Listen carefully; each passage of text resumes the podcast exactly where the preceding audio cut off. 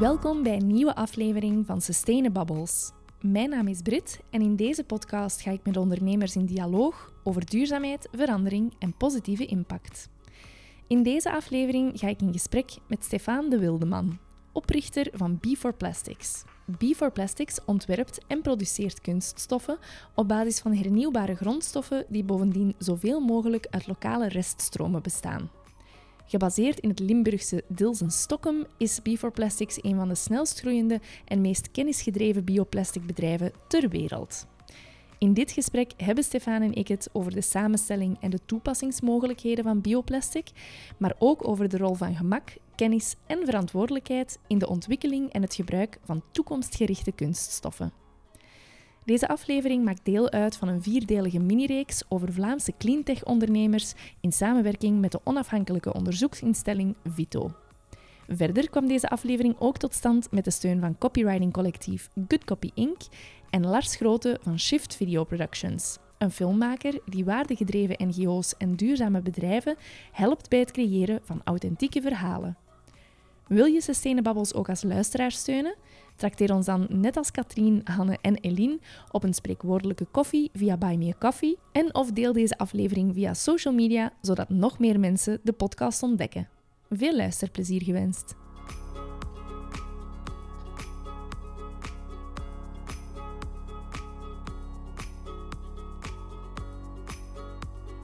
Goedemorgen, dag Stefan. Welkom hier in onze studio. Ja, heel fijn om hier te zijn, met veel vogeltjes. ja, inderdaad. Het, uh, het, is vandaag een open deur opname, dus we worden vergezeld van de vogeltjes op de achtergrond. Dat kan slechter op een maandagochtend natuurlijk. Klopt. Stefan, je bent oprichter van B4 Plastics. Jij bent, uh, of het bedrijf tenminste, is gebaseerd in het Limburgse Dilsum Stockholm. Jij bent helemaal tot hier gekomen, waarvoor veel dank. Want jullie zijn een van de snelst groeiende en de meest kennisgedreven bioplasticbedrijven ter wereld. Wat doen jullie precies? Wat maken jullie precies? Ja, we noemen onszelf eigenlijk polymeer-architecten. Oké. En dat betekent dat zoals je bij een architect een, een huis uh, laat tekenen, op maat eigenlijk, die gaat je vragen hoeveel voordeuren en achterdeuren en zo verder er allemaal bij moeten. Mm. Zo vragen wij aan uh, meestal grote merken die beroep doen op kunststofmaterialen, uh, mm -hmm. vragen wij van hoe zien jullie ideale duurzame materialen er eigenlijk uit? En um, op die manier tekenen wij het ideale materiaal uit. Dat betekent dat we dat chemisch doen. Dus uh, we schrijven de, de moleculen uit waaruit de ketting idealiter zou moeten bestaan. Om dan uiteindelijk uh, ja, een uh, kledingstuk of een uh, beker of een dashboard of whatever van te maken. Mm -hmm. Ja, oké. Dus nu, als ik het goed begrijp, werken jullie eigenlijk op vraag van de industrie die bepaalde zaken in plastic gebruiken om daar een bioplastic variant aan toe te leveren. Ja, dit gaat een beetje over volgen wij de markt of gaat de markt ons volgen? Mm -hmm. En ik geloof niet zozeer dat je alleen maar de markt moet volgen. Okay. Want de markt weet eigenlijk niet 100% wat zij wil en kan krijgen mm -hmm. op gebied van duurzame materialen. Dus je moet ook voldoende tonen, zodat de markt ook voldoende de nieuwe uh, mogelijkheden kan volgen. Mm. Dus sommige materialen waarvan wij er eigenlijk van overtuigd zijn dat er uh, gewoontes in de maatschappij zijn ingeslopen die eigenlijk anders zouden moeten of kunnen zijn, mm -hmm. Die gaan wij uh, aanpakken door niet op een barricade of zo te gaan staan en te zeggen dat, dat er van alles slecht is, maar om te tonen hoe een mogelijk alternatief er kan uitzien. Mm -hmm. Ja, je ligt dat ook kort toe in jouw TED-talk van 2017, dat je op een gegeven moment vanuit jouw carrière al in die biochemie en in die materialen, dat je geconfronteerd werd met het lijstje van de top 10 plastic vervuilers uh, ter wereld en dat dat eigenlijk je incentive was om te zeggen, daar ga ik iets aan doen. Dat is juist. Maar er was een andere incentive. Okay. Uh, je wordt vanuit het bestaande bedrijfsleven ook vaak gewaarschuwd Mhm. mm -hmm. dat verandering niet zomaar mogelijk is. Mm -hmm. En daar sla je bij sommige persoonlijkheden, waaronder mezelf, ook een bepaalde. Uh, dat trek je een bepaald register mee. Oké. Okay. Um, dus ik, ik behoor tot die groep van mensen, en zo zijn er gelukkig veel, die zich ook een stuk laten uitdagen. En als er herhaaldelijk gezegd wordt dat iets niet mogelijk is, dan ehm, begint dat wat vreemd te klinken op de deur. En ik ben daar wel achteraan gegaan ook. Van, hoezo is het niet mogelijk als ik eigenlijk voel en denk dat het mogelijk moet zijn? Mhm. En dan moet je onder andere inderdaad af en toe een heel stuk boven de business kunnen voorstaan. Want als je je helemaal laat vangen in allerlei eh, wetmatigheden van hoe de financiële wereld eh, draait en hoe de regelgeving in elkaar zit, dan laat je je eigenlijk vangen, te veel vangen in het systeem eh, zoals we het kennen en zoals het bestaat. Ja, en daarvan is nu net bewezen dat het niet snel verandert. Dus eh, daar klopt iets niet mee. Nu, bioplastic is denk ik zo'n term die ik zelf en veel van mijn luisteraars zich toe-eigenen te weten wat dat, dat betekent. Ehm, desalniettemin eh, kunnen we, er zitten daar verschillende elementen aan. Eh, de oorsprong van het materiaal, in hoeverre dat, dat degradeert en onder welke omstandigheden in de natuur. Hoe definieer jij bioplastics of wat zijn de materialen die jullie produceren? Ik ga beginnen vanuit de huidige kunststoffen die we kennen. hè, Mhm. De microfoon eh, voor mijn neus en de, het dashboard van onze auto en zo verder. Mhm. Dat wordt voor veel meer dan 90% uit koolstof gemaakt die niet hernieuwbaar is. Betekent uit kool, eh, olie of gas, Mhm. fossiele bronnen. En aan de achterkant zijn die materialen eigenlijk nooit ontwikkeld om goed recycleerbaar te zijn of biodegradeerbaar zijn. Eigenlijk biodegradeerbaar is recycleerbaar in de natuur, trouwens. Dat is niet zo heel anders van elkaar.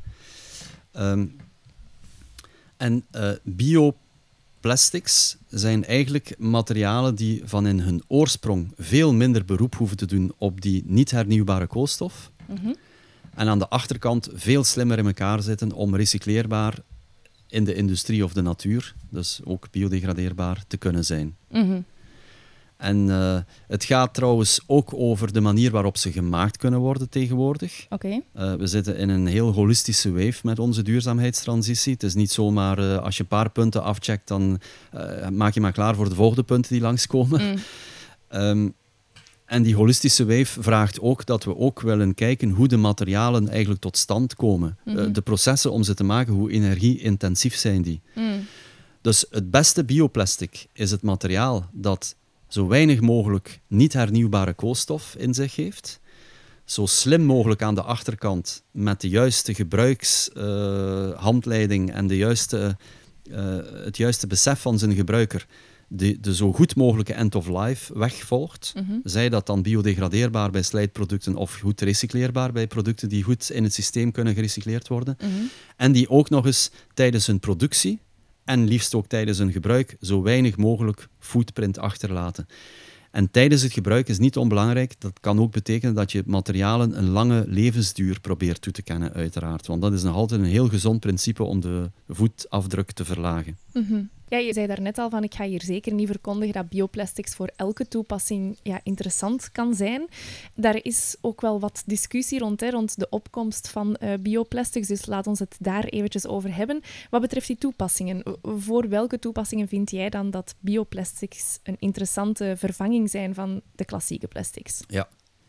Wel, om meteen een voorbeeld te geven, slijtproducten Mhm. zouden eigenlijk een afbreekbaarheid in zich moeten hebben. Als je het al op voorhand weet dat ze achterblijven in de natuur, waarom zou je ze dan niet veel beter absorbeerbaar maken door die natuur? Mhm. Bijvoorbeeld een, ehm, een trimdraad. Eh, een trimdraad is, wel, is dat eh, plastic eh, filamentje wat je op je bosmaaier zet en Mhm. wat je dan aan bijna 10.000 toeren per minuut je gras mee gaat maaien of je, je afboordingen doet en zo verder. Ehm, een trimdraad is eigenlijk gemaakt om eh, te maaien, maar die verdwijnt ook in de natuur doordat hij afslijt. Mm. En hetzelfde kan je zeggen over alle onze schoenen die we aan onze voeten hebben. Bepaalde rubbers aan banden, Mhm. ehm, eh, borstels eh, die weggeveegd worden voor je eigen straat of in je eigen huis. Mm. Ehm, textielen aan onze lichamen die microplastics vrijgeven en die, we, ja, die, die nooit meer terugkomen. Ja, er zijn heel veel slijtproducten. We laten heel wat... eh, anders zouden we ook nooit microplastics vinden op weg naar de Mount Everest en, eh, en in de diepste oceanen. Ze zijn ook overal verspreid intussen. hè. Mhm. En vanaf nu accumu- accumuleren ze gewoon. Hè. Mm. Eh, of gewoon. ik hoop dat we niet te gewoon worden. Mhm. En ik weet ook niet wanneer het alarmerend wordt of zo. Er worden natuur, wordt natuurlijk op gezocht. Er worden meer en meer effecten gevonden van die microplastics. Hoe ze interacties aangaan in onze hersenen, in onze organen en zo verder. Uh, vroeg of laat gaan daar natuurlijk uh, fenomenen beschreven worden waar we minder, minder gelukkig van worden. Want de natuur heeft dit nooit ingecalculeerd. Hè?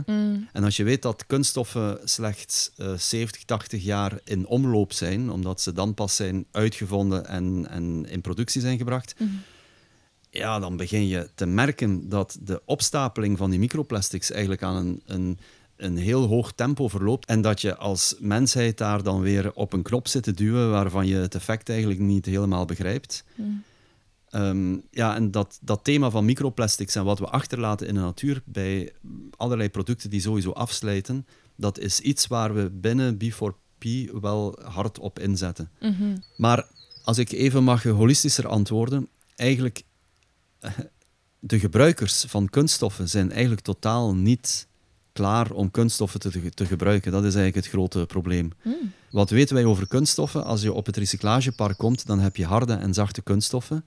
En het lijkt wel alsof dat het is. Dat is ongeveer de, de basic level, maar daarmee misschien ook wel uh, het, het, niveau van het merendeel van de gebruikers van plastic materialen. Hmm. Als je iemand vraagt hoeveel kunststof er in een auto zit, waar ze elke dag misschien mee rijden, dan hebben de meeste mensen meestal geen enkel idee. Mhm. Ja, dan hoor je ze natuurlijk wel, ah, zou, het, ah, zou het toch wel, ah, ja, misschien toch wel 100 kilo, of, of, of iemand die er uh, meer van weet, zegt misschien 300, 400 kilo, want dat is het, 300, mm 400 kilo.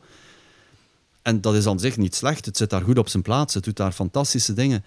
Maar het feit dat mensen zich er niet bewust van zijn, uh, dat alleen al is iets waarvan je denkt van, ja, uh, kan dat dan wel? Kan, kan jij zomaar een auto kopen en eigenlijk totaal niet meer weten wat er... Dus we zijn enorm losgeraakt van de materie om ons heen. Mm, mhm. Ja, dat is ook denk ik niet alleen zo voor kunststoffen, maar bij uitbreiding voor alle materialen die we vandaag rondom ons hebben. Klopt, klopt. Mhm. klopt. Ons leven bestaat uit heel veel producten en diensten waar wij eigenlijk het, de oorsprong en, en wat er allemaal onderweg is gebeurd voor zij tot in ons leven kwamen, eigenlijk niet kennen. Mm. En dat is wel een heel belangrijk punt om de transitie veel beter uh, in gang te krijgen. Zullen we dat een stukje transparanter moeten krijgen, zodanig dat mensen alleen al hun, hun wil om voor duurzamere diensten en producten te kiezen, kunnen invullen.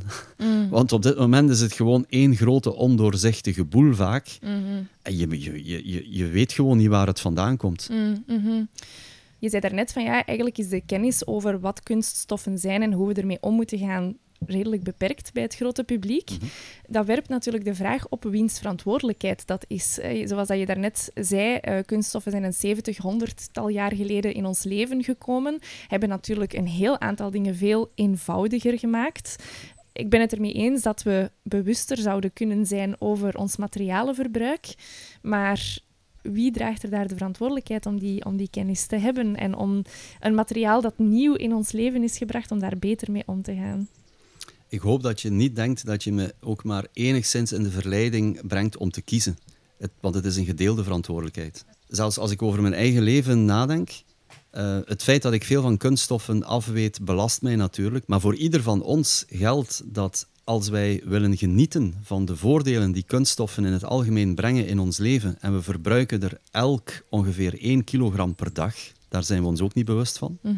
dan zit die auto en zo daar allemaal wel ingecalculeerd. Uh, worden we eigenlijk verondersteld om onze verantwoordelijkheid voor een stuk op te nemen en om ons te bekwamen in de vraag van waar komt dat vandaan? Kan ik voor een duurzamere soort kiezen? Mhm. En dan doe je beroep op natuurlijk productieketens die daaraan voldoen. Mhm. Maar op dit moment wordt die verantwoordelijkheid niet genoemd. Daar wordt ook totaal niet op afgerekend. Dat zit niet in onze cultuur zelfs. Mhm. Je kan alles kopen. alles komt naar je toe. Ehm, dus dat is een groot mankement aan onze huidige welvaart, dat wij de, het incalculeren van de consequenties die dat heeft in de komende generaties blijkbaar nog financieel, nog sociaal ingecalculeerd hebben en hadden. Mhm. Nu is dat natuurlijk aan het veranderen. Mhm. We zijn ons daar gelukkig bewust van aan het worden. Maar alle systemen die in het leven zijn geroepen, zijn daar eigenlijk niet op afgesteld. Die zijn daar eigenlijk ook nooit voor ontworpen. Mhm. Dus het zou me niks verwonderen dat we een deel van die systemen gaan moeten heruitvinden. Mhm. En dan heb je het over welke systemen? Uh, de manier waarop onze kinderen les krijgen, bijvoorbeeld. Mm. Zoals wij lichamelijke opvoeding hadden, Mhm. zou je eigenlijk wel een vak eh, materialenopvoeding eh, of zo kunnen introduceren. Om Mm. je de essentiële vraag te stellen van alle materialen die jij in je leven gaat eh, gebruiken, en het gaan er nogal wat tonnen zijn, een ton is duizend kilo dan, hè. Mhm. Waar komt dat eigenlijk vandaan? Mhm. En welke keuzes ga jij kunnen nemen om te beslissen of jij dat bijvoorbeeld materiaal, of jij daar belang aan hecht, met alle consequenties van dien dat dat in Europa wordt eh, gemaakt, als jij een Europeaan wil zijn of Mhm. bent. Dus dat heeft een lokaal aspect. Het heeft ook een, een aspect van hoe wordt het gemaakt. Eh, we, we, we komen allemaal meer en meer in aanraking met eh, hoe, zit, hoe ziet die waardeketen eruit? Is daar ooit kinderarbeid aan te pas gekomen en zo verder? Dat gaat weer, het woord transparant valt weer. Mm. Maar op dit moment is er geen, is er geen uurtje materialenopleiding zoals we lichamelijke opleiding hadden. Nee, klopt. En dat zou nogthans heel erg op zijn plaats zijn. Hoe beter je de connectie legt, welke, welk materiaal eigenlijk geschikt is voor welke applicatie, voor welk product, dan kan je veel fijnmaziger uitmaken of jij beslist om een afbreekbare schoenzool aan jouw eh, voeten te hebben. En als de, de, het systeem dan ook voorziet dat op het moment dat jouw eh, schoenzool, eh, stel je nog voor, sneller zou zijn afgesleten dan Mhm. jouw bestaande schoen, maar het is super makkelijk om die weer te herstellen, bijvoorbeeld. En dat Mm. valt in de hele wave van repair, die Mhm. ook eh, enorme opgang maakt. Ehm, ja, dan, dan weet ik niet waarom je één seconde stress of zo zou ervaren daardoor. Mhm. Je geeft een aantal voorbeelden van die slijtageproducten. Maar ik denk wat we in het publieke debat voornamelijk kennen zijn de verpakkingen. Hè, die, ehm, die biodegradeerbaar worden gemaakt. Ehm, en daar is er toch wel wat discussie over of dat, dat dan een correcte toepassing is. Niet in het minste omdat eh, ze één het gedrag blijkbaar niet positief beïnvloeden. Mensen worden zelfs geïncentiveerd om verpakking op de grond te gooien, want het zal wel degraderen. En twee, omdat het de recyclageprocessen die vandaag bestaan eigenlijk bijvoorbeeld bemoeilijken. Wat dan met bioplastics in zulke contexten? Ehm, ik denk dat we soms vergeten dat, dat de natuur een stuk met, met verpakking al eh, zich heeft vereenzelvigd. Mm, Een tomaat wordt ook verpakt in zijn eigen tomatenschillen. Mm, Dus oké, de houdbaarheid, daar kan je allemaal over vinden of dat te lang of te kort is, maar de natuur heeft een stuk voorzien in bepaalde verpakkingsmaterialen. Als je kijkt naar bananen en kokosnoten, dat is dan iets minder Europees, of tomaten en, eh, en, en, en courgettes of zoiets, dat daar zit een fantastische buitenschil aan, hè, Mm. die, eh, die die vrucht voor een deel bewaart hè, voor de komende dagen tot zelfs weken. mhm. Maar ik ben geen grote voorstander om de functie van degradeerbaarheid sowieso te koppelen aan voedselverpakking. Dat hoeft niet per se zo te zijn. Het is nooit, ik zeg altijd, het is nooit fout als biodegradeerbaar is ingebouwd. Heeft in principe niemand er last van in elk geval. Mm. Dus ik, ik wil het vooral ook niet tegenhouden waar het in principe technisch heel goed mogelijk zou zijn. Mhm. Maar dus je merkt dat we eigenlijk een stuk voor de show vooruit lopen. Want idealiter heb je een goed recycleerbaar systeem, Mhm. wat erin voorziet. En waar het ook duidelijk is dat als ik dit, deze verpakking daar terecht breng, dan is het in goede handen. Mhm.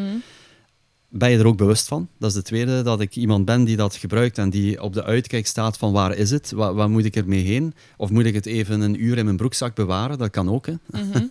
Ehm, en dan, ik ben nogmaals niet tegen de feature eh, van biodegradeerbaarheid om het in te bouwen als het kan.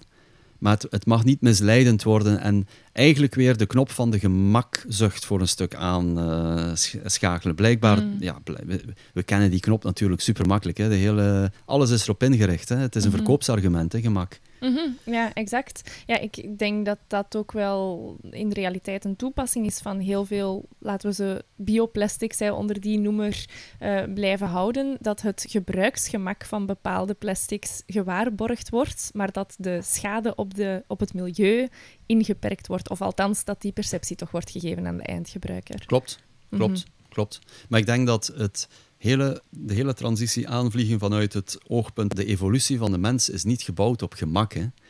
Wij zitten hier omdat wij op de, op de grens hebben kunnen ontwikkelen van uh, net wel in staat zijn om te overleven en de niche in de natuur te vinden. Hè. Op de, in de tijd dat we nog in de bomen zaten. Mm. Ik, ik vind dat we die connectie met, met de natuur en met onze eigen geschiedenis veel te veel uit het oog verliezen. Nu heb ik als bio-ingenieur natuurlijk makkelijk praten. Ik, heb, uh, ik weet dat we afkomstig zijn van, van wat voor soort wormen en zo verder. Uh, Mm. ik, ik weet daar iets meer van dan, dan een gemiddelde mens. We hadden een fantastische professor dierkunde destijds. Ehm, die heeft dat allemaal uiteen gedaan. En ik ben me daar ook voor de rest van mijn leven bewust van. Hè? Wa- wa- waar wij eigenlijk vandaan komen en hoe we onze niches hebben verdiend. En nu, door die overvloed aan gemak en allerlei materialen, diensten en producten die naar ons hoofd worden geslingerd, zijn wij de voeling met onze eigen geschiedenis volledig kwijt. Dus dat heeft er ook mee te maken natuurlijk. Hè? We zijn een stuk verdwaasd. Hè? Mhm. Het kan zijn dat onze kinderen zeggen: jullie hadden rubberzolen aan jullie schoenen, waarvan jullie op voorhand wisten dat ze niet afbraken. Huh? Leg mij dan een keer uit. Mm. En, en, en na vijf jaar waren die schoenen afgesleten. Jullie wisten dat toch op voorhand? En dan gaan wij moeten zeggen: ja, sorry, maar daar sprak niemand over. Mm. Dat, dat, ja, wij, wij hadden namelijk schoenen aan onze voeten en eh, je had schoenenwinkels en het stond vol met schoenen met onafbreekbare zolen. Mhm. Ja, misschien binnen dit en een paar jaar niet meer natuurlijk, Nee. laat ons hopen. Nee. Ehm, ik ben misschien ook nog wel een beetje op zoek naar andere toepassingsmogelijkheden dan die slijtageproducten. Zijn er nog ja, voorbeelden die dat je kan geven van eh, toepassingen waarvoor dat jullie bioplastics maken? Ja, als je kijkt naar eh, allerlei materialen die in een auto Mhm. zitten, dan hangen daar natuurlijk ehm, eh, gebruikstermijnen aan vast die over meer dan 10, vaak 20 jaar gaan. Dat is hoe de auto-industrie ermee omgaat. Men Mhm. houdt er rekening mee dat er links of rechts wel iemand toch een keer 20 jaar met die auto zou willen rijden. Mm. Ehm, en dat betekent dat die materialen vaak niet zoveel verslijten. Mm. Als, je als je ziet wat er allemaal under de hoed, heet dat dan op zijn mooi Engels, eh, onder de motorkap zich bevindt. En wat daar eigenlijk na twintig jaar nog ongeveer zit. De, de kleur is misschien wat anders of zo. Of het, het, ja, goed, of het ziet er eh, licht anders uit, maar het functioneert hopelijk nog. Mm. Dus van die 400 kilogram ongeveer plastic die jij in jouw gewone middenklassewagen eh hebt, op het moment dat jij die als eh, afgedankte wagen op de parking van jouw eh, eh, eh, ehm, eh, garage, waar je de nieuwe wagen eventueel gaat ophalen, parkeert, eh, daar zijn al die materialen aanwezig en is alles contained, alles zit daar nog in. Mhm. Dus dat kan in principe perfect gerecycleerd worden. Mhm. Dus dat, dat, dat is een heel andere manier, eh, een heel andere klasse van materiaal dan slijtproducten natuurlijk. Mhm. Eh, dan heb je textielen, kledij. Eh, heel veel synthetische kledij die eh, geïntroduceerd geweest is. Ehm, dan heb je een hele afdeling die natuurlijk met onze elektronica heeft te maken. Ehm, laptops en, en smartphones en zo verder. Ja, eh, sorry daarvoor, maar elke andere applicatie doet je eigenlijk op een licht andere manier denken over welke materialen ideaal daarin thuis horen Mhm. Omdat ze nu in een, eenmaal in een andere wetmatigheid bestaan. De, de Mm. ene slijten, de andere blijven twintig jaar in de auto zitten, allemaal netjes op dezelfde plaats. Mhm. Dus dat, dat brengt andere voorwaarden om het ide- ideale materiaal op tafel te brengen. Waarvoor nu eigenlijk relatief dezelfde materialen worden gebruikt. Ja, je hoort me natuurlijk niet zeggen dat er maar een paar materialen bestaan, maar als je het bekijkt ehm, op gebied van polymeerarchitectuur, is het heel eh, eh, arm ergens, om het zo te Mm. zeggen. We hebben polyethyleen, polypropyleen en daarmee hebben we denk ik twee derde of meer nog van de hele kunststofindustrie eh, gevat. Mm. Nu, ik wil daar vooral niet te oordelend over zijn, in de zin van de natuur heeft ook gekozen voor cellulose die uit D-glucose bestaat. Eh, en daar worden ook heel veel ja, bomen en grassen mee gebouwd. Mhm. En dan heb je lignine, nog zo'n blockbuster uit de natuur. Dus de natuur heeft ook keuzes gemaakt. En de natuur heeft gekozen voor L-aminozuren. Heeft ze allemaal op een andere manieren op elkaar gezet. En dat is de veelvoud van het leven. Ehm, maar natuurlijk, polyethyleen en polypropyleen zijn wel nooit ontworpen om aan de definitie van bioplastics te voldoen. Ze komen heel vlot uit olie, kool en gas, maar niet zo vlot uit hernieuwbare koolstof. Mhm. Eh, dus daar is een soort link gemaakt met niet hernieuwbare koolstof die heel goed werkt, maar die je niet zomaar omzet naar wel hernieuwbare koolstof. Mm. Ja, en die, die twee mm, polymeerketens, polyethyleen, polypropyleen, die kan je heel moeilijk ehm, eh, recycleren. Mechanisch lukt dat wel, maar dat, dat leidt ons misschien wat ver. Maar niet chemisch, lukt niet zo goed. Uh, en vooral niet biodegraderen. Mm. De natuur kan daar niet goed mee overweg met die Mhm. uh, stoffen. En toch maken ze twee derde van al onze spotgoedkope, want dat heb je dan ook nog. Hoe groter de productie, hoe goedkoper het wordt en hoe aantrekkelijker het er wordt om in het ouderwetse financiële systeem daarop uh, ja te knikken. Mhm. ja, Ja. ja, je zei daarnet van, dan gaan we misschien wat ver met die mechanische recyclage, maar ik, ik denk eigenlijk van niet, want ik denk dat recyclage in het debat rond plastics en bioplastics een centrale rol speelt, uh, omdat het een, een, een, fase is in die gebruiksketen eigenlijk, hè, die dat we met plastics en met andere materialen doorgaan. Um, en er zijn ook verschillende stemmen die dat daarvoor opgaan. Voor waar moeten we op focussen? Is het de diversificatie in materialen, voor elke toepassing een, een een, uh, een, meest geschikt materiaal dat al dan niet degradeerbaar is? Of moeten we de processen om met onze materialen om te gaan optimaliseren? Wat, wat is jouw kijk daarop? Laat me zeggen dat ik polariseren niet de beste manier vind om de transitie op te lossen. Mhm. Mm -hmm. uh, jammer genoeg moeten we slim genoeg zijn om te beseffen dat er meerdere deeloplossingen zijn die ons naar de sweet spot van, de, van, de, van morgen gaan brengen. Mm. Um, en recyclage, nogmaals, is daar zeker een deel van. Dat is een heel goed deel, een groot deel trouwens ook. Mhm. Dus het is ook goed dat we daar veel belang aan hechten. Je zou kunnen zeggen, misschien is het ook goed dat we dat eerst aanpakken, want daar, daar valt ook veel te scoren op relatief korte termijn. Mhm. Maar dat sluit niet uit dat we morgen waarschijnlijk nog alle, niet allemaal op onze blote voeten willen rondlopen om het weer op slijtproducten te ja, gooien. Ja. Mhm. Dus uh, ja, het zullen deeloplossingen zijn. Mhm. Dus ik, ik mijd me om... Um, de vraagstelling te polariserend op tafel te brengen en te doen alsof we genoodzaakt zijn om te kiezen. Mhm. Want we moeten vooral de juiste balansen kiezen. Ik denk dat het woord balans uh, veel belangrijker is dan, dan, dan uh, te polariseren. Mhm. Ik ben het uh, volledig met u eens. Um, maar ik denk vandaag in het publieke debat dat je inderdaad met heel gepolariseerde meningen geconfronteerd ja. wordt. En dat het heel moeilijk is voor een gebruiker die, zoals u zegt, niet zo goed geïnformeerd is of, of ja. niet weet hoe ermee om te gaan, om zich daar een weg door te banen met de huidige informatie. Ja. De reden waarom ik de vraag stel is misschien ook uh, omdat het misschien gaat het om context. Hè? Um, de, de mening waarmee ik in mijn achterhoofd zit, is die van Karin van Doorselaar, die heel vaak op de nagel klopt. We moeten stoppen met materialen te vervangen, want dat leidt ons eigenlijk af van de essentie, namelijk ja. de omgang van mat met materialen.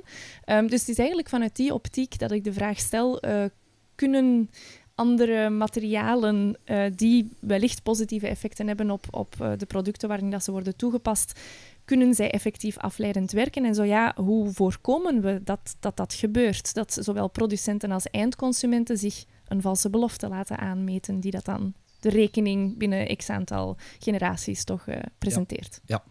ja. Ik ken de strekking goed en ik denk dat ze ook juist is in die zin dat er met de bestaande materialen heel veel duurzaamheidsslagen gemaakt kunnen worden. Vooral hoe we ermee omgaan en mm. hoe we uh, uit die materialen slimme designs maken, die zich bijvoorbeeld goed laten desassembleren, hè, uit elkaar halen, om, om beter te kunnen recycleren achteraf en zo verder. Mm -hmm. Dus dat is een, een, een, een heel grote deeloplossing, of een heel groot deel van de oplossing. Mm -hmm. Maar ik ga een, um, een heel oncomfortabele uh, vergelijking maken nu. Let op. Um, het leven in al zijn pracht zoals we het kennen, heeft te maken met een uh, selectie van uh, miljarden uh, jaren, mm -hmm. 4 miljard jaar. En kiezen voor één materiaal die het dan helemaal moet doen, lijkt een beetje op het kiezen voor een Uberras. Mm. En dat klinkt heel, heel, heel slecht. Mm -hmm. Dat is absoluut niet hoe de, hoe de natuur tot stand heeft. De natuur heeft geprobeerd. De natuur heeft het leven links en rechts er worden fouten gemaakt in de natuur met opzet om te kijken of daar betere varianten in uh, tot stand komen die beter geschikt zijn aan de nieuwe omgeving en zo verder. Mm -hmm. Dus de principe, principe dat Darwin heeft ontdekt in, in hoe het leven tot stand is gekomen, namelijk selectie van degene die het, het beste in zijn niche zit en Mhm. gedijt, denk ik, en daar heb ik ook uh, een stuk over geschreven, als je dat oplost, Survival of the Fittest Plastics. Ik ben ervan overtuigd dat er een aantal materialen zijn die duidelijk hun uh, niche kunnen innemen in het kunststoffenveld van morgen Mhm. en die we nog niet ontdekt hebben, die nog nooit opgeschaald geweest zijn. die het beste van alle werelden hebben in die applicatie en waar we toevallig, of hopelijk minder en minder toevallig, ook wel weten hoe we er moeten mee omgaan. Recycleren, afbreekbaarheid en zo verder. Dus ik ben geen grote voorstander om alles te consolideren op eh, een paar uh, kunststoftypes. Ik denk dat we de rijkheid van wat kunststoffen ons hebben gebracht nog veel verder kunnen brengen, maar dan moeten we op het juiste uh, opleidingsniveau eigenlijk moeten we vanuit de productieketen en de eindconsument moeten we daar wel kunnen mee omgaan. Mm Anders kunnen we ons die extra duurzame luxe, om het zo te noemen, niet veroorloven. Mm Ja, en om terug te keren op wat je daarnet zei, de voorwaarde moet dan zijn, of tenminste de voorwaarde mag niet, of bij voorkeur niet gemak zijn dan om die, die selectie en om die uh, de best of eigenlijk door te gaan, of die experimenten door te gaan, zeg maar, met Klopt. die materialen. Klopt. Ja, misschien uh, zal vast iets um, onpopulairs zijn met het feit dat we eigenlijk uh, meer zouden moeten stilstaan bij de materialen die we gebruiken, of dat daar meer uh, gezamenlijke ontzorging moet rondgecreëerd worden. Ja, het heeft iets. Um, het heeft iets uh, onpopulairs ergens. Het, is, het lijkt een stukje een stap terug van oei, nu moeten we beginnen opletten. Mm. Nu moet ik ook nog weten wat voor materiaal ik gebruik. Um, het lijkt wel het laatste terwijl het waarschijnlijk naar onze kinderen uh, nogal uh, hard uh, terugkomt. Mm. En dat we letterlijk de vraag gaan krijgen van onze kinderen, hoezo stonden jullie daar eigenlijk niet bij stil? Mm -hmm. ja, ik zie die vraag al komen. Ja, maar ik vind het ook interessant wat je zegt over een stap terug, want daarmee wordt het heel vaak vereenzelvigd. Hè? Als jij je plastic uh, verpakkingen wilt omruilen naar uh, een glazen herbruikbare variant, of, dan wordt dat heel vaak gezien als een, als een stap terug. Waarom zouden we moeilijker gaan leven nu het ook gemakkelijker kan? Ja. Maar goed, je kan er nog over debatteren of je dan een, een glazen uh, of toch een, een, een duurzame kunststoffen bokaal of zo gebruikt. Mm -hmm. um, ja, stap terug. Kijk, het, is, het is heel simpel. Ik ga gewoon de harde waarheid zeggen als we nu op een stukje andere manier gaan leven, die misschien aanvoelt een paar weken of een paar maanden van ons leven als ergens een, een stapje terug, of laat het mij zachter zetten als een zijstapje, mm -hmm. gaan we onze kinderen niet opzadelen met een hele grote stap terug en met de mogelijkheid dat als ze die stap terugzetten, dat er eigenlijk een afgrond was. Mm. Dus dat is gewoon de, de waarheid. Laat ons die gewoon onder ogen zien en laat ons daarop acteren. Mm -hmm. Ik wil er niet veel doekjes om doen eigenlijk. Dat hoeft ook helemaal niet. Uh, op die noot, laat ons erop acteren. Ik denk voor um, producenten of, of um, ja, uh, industrieën die plastic gebruiken in hun producten, dat het duidelijk is wat hen te doen staat. Hè, die diversificatie van die materialen en daar toch uh, iets langer over nadenken. Heb je concrete slash bemoedigende adviezen voor langs de consumentenkant? Hoe kunnen zij zich beter informeren of beter omgaan met hun materialen? Ja, ik heb iets heel bemoedigends, gelukkig. Oké. Okay. De informatie die eigenlijk rondom een materiaal hangt, gaat in de komende jaren veel makkelijker tot bij de mensen raken. Aha. Er zijn allerlei detectiesystemen op komst die je op termijn zelfs in je smartphone gaat kunnen implementeren, waarmee jij bepaalde scans en screens gaat kunnen doen van de materialen om je heen. En dat betekent dat mensen veel meer voeling gaan krijgen en letterlijk informatie gaan toegeworpen krijgen in een mum van tijd, dus wel met een bepaald gemak, met een bepaald comfort, mm. om tegemoet te komen aan de wil om iets te doen en om de Mm. keuze iets verantwoorder te kunnen nemen. Of, of überhaupt te weten dat er een keuze zou zijn. Mm -hmm. Het gaat natuurlijk eerst dat deel van de bevolking zijn dat daarvoor open staat. Mm -hmm. Maar um, er gaat waarschijnlijk wel een soort kantelpunt en ook een sociale uh, cultuur ontstaan waar het ook logisch is dat je informeert over bepaalde gebruiken of materialen. En voor de producenten, zij gaan natuurlijk voor een stuk gegidst worden door regelgeving. Er is allerlei regelgeving op komst. Mm.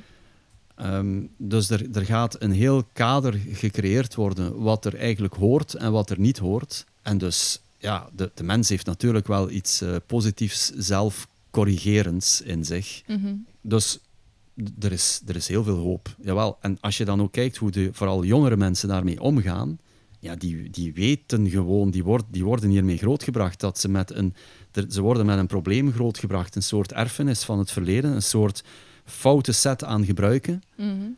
En uh, na natuurlijk wordt daarop ingespeeld. Het is voor hen uh, misschien wel op leven en dood. Dus waar, waar, waarom zou je dan geen motivatie hebben om het, uh, om het recht te trekken? Mm -hmm. Psychologisch gezien kan dat twee richtingen uitgaan, maar ik hoop inderdaad met u op het hoopgeven, de hoopgevende richting. Ja. Zijn er zaken waar ik geen vragen heb over gesteld, waar je toch graag nog iets over aan dit gesprek toevoegt? Ja, misschien wel het element van. Uh, mij fascineert dat enorm hoe de Green Deal in Europa is ontstaan. Mm. Hoe daar een ambitie is uitgesproken om uh, toonaangevend te zijn. Ik ga het op een milde manier uitdrukken. Mm -hmm. En hoe je merkt, en dat merk ik elke dag, hoe moeilijk het wel is om uh, nieuwe producten naar een hoger niveau te brengen, naar een beginnende productie te brengen. Mm. Um, je kan je afvragen op het wereldtoneel, wat is de rol en de taak van Europa? En is het belangrijk dat Europa ook een stuk meeproduceert? Of gaan wij echt alles uit andere continenten aanslepen mm. Uh, en hier een 100% dienstensector worden? Het antwoord daarop moet ik in één adem noemen. Um, het zou niet goed zijn om te denken dat dat uh, de weg voor Europa is. Ik denk dat we moeten een stuk van onze eigen producten, dat we daar zelf voorzienend moeten in zijn. Mm -hmm. Maar we hebben een stuk die attitude, zijn we een stuk aan het verliezen. Er zijn grote bedrijven, grote activiteiten die uit België en uit Europa aan het verdwijnen zijn. Veel sneller dan dat er nieuwe in de plaats komen. Mm. En intussen zien we grote stukken van Azië, bijvoorbeeld China en India op kop, die massaal productie overnemen. Dus er is een soort verschuiving in de wereld aan de hand. Um, ik vraag me af in de hele duurzaamheidsrevolutie wat, wat Vlaanderen, België, Europa kan en moet doen om dit ook in balans te houden. Mm -hmm. We moeten daar wel over waken, denk ik. Dat Mm. moet bijna strategisch ingebed zijn in ons denken, dat we voldoende uh, eigen producten van, van eigen bodem in stand moeten Mm. houden of op de plank krijgen Mhm. om een stuk van onze welvaart, waar wij zo gewoon aan zijn geworden, ook in stand te houden. Mhm.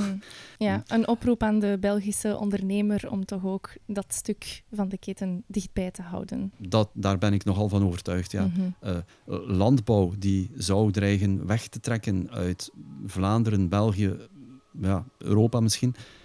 Dat zijn wel balansen die we wel voor een stuk uh, in het oog moeten houden. Mhm. Maar goed, nu trekken we het weer heel holistisch ver voorbij de kunst of industrie. Maar alles heeft natuurlijk met alles wel uh, verband in een holistisch zicht, omdat een stuk agroactiviteit, wij maken een aantal kunststoffen uit afvalfracties van suikerbieten bijvoorbeeld. Mm. En uit uh, afvalfracties van aardappelverwerkende nijverheid. Dus ja, als die niet meer hier zijn, dan, dan kan je die ook, die, die kunststoffen kan je hier ook niet meer lokaal verankeren. Mm -hmm. Dus dat, alles hangt wel met alles samen ergens. Mm -hmm. Mm -hmm. Ik uh, kan jou alleen maar bedanken voor die holistische kijk daarop. Ik uh, vind dat heel fijn om dat wat breder te trekken. Ja, uh, daarmee zijn we aan het einde gekomen van een heel rijk gesprek, uh, volgens mij. Dank je wel om tot hier te komen en jouw visie met ons te delen. Ik vond het bijzonder leerrijk en ik denk dat de luisteraar daar hetzelfde van zal vinden. Ook heel hard bedankt. Een heel mooie setting. Onvergetelijk, denk ik. Dank je wel. Ook aan de luisteraar bedankt voor het luisteren. Meer informatie over B4Plastics vind je op b4plastics.com of via de link in de beschrijving van deze aflevering. Deze aflevering maakt bovendien deel uit van een vierdelige mini-reeks over Vlaamse cleantech-ondernemers in samenwerking met de onafhankelijke onderzoeksinstelling Vito. Meer informatie over cleantech-ondernemers en andere duurzame technologieën vind je dus ook op vito.be. Heb je daarnaast vragen, suggesties of opmerkingen bij deze of een andere aflevering van Sustainabubbles, dan kan je me altijd bereiken via mail of social media. Op LinkedIn vind je de podcast onder de naam Sustainabubbles en op Instagram onder Sustainabritly. Graag tot de volgende keer.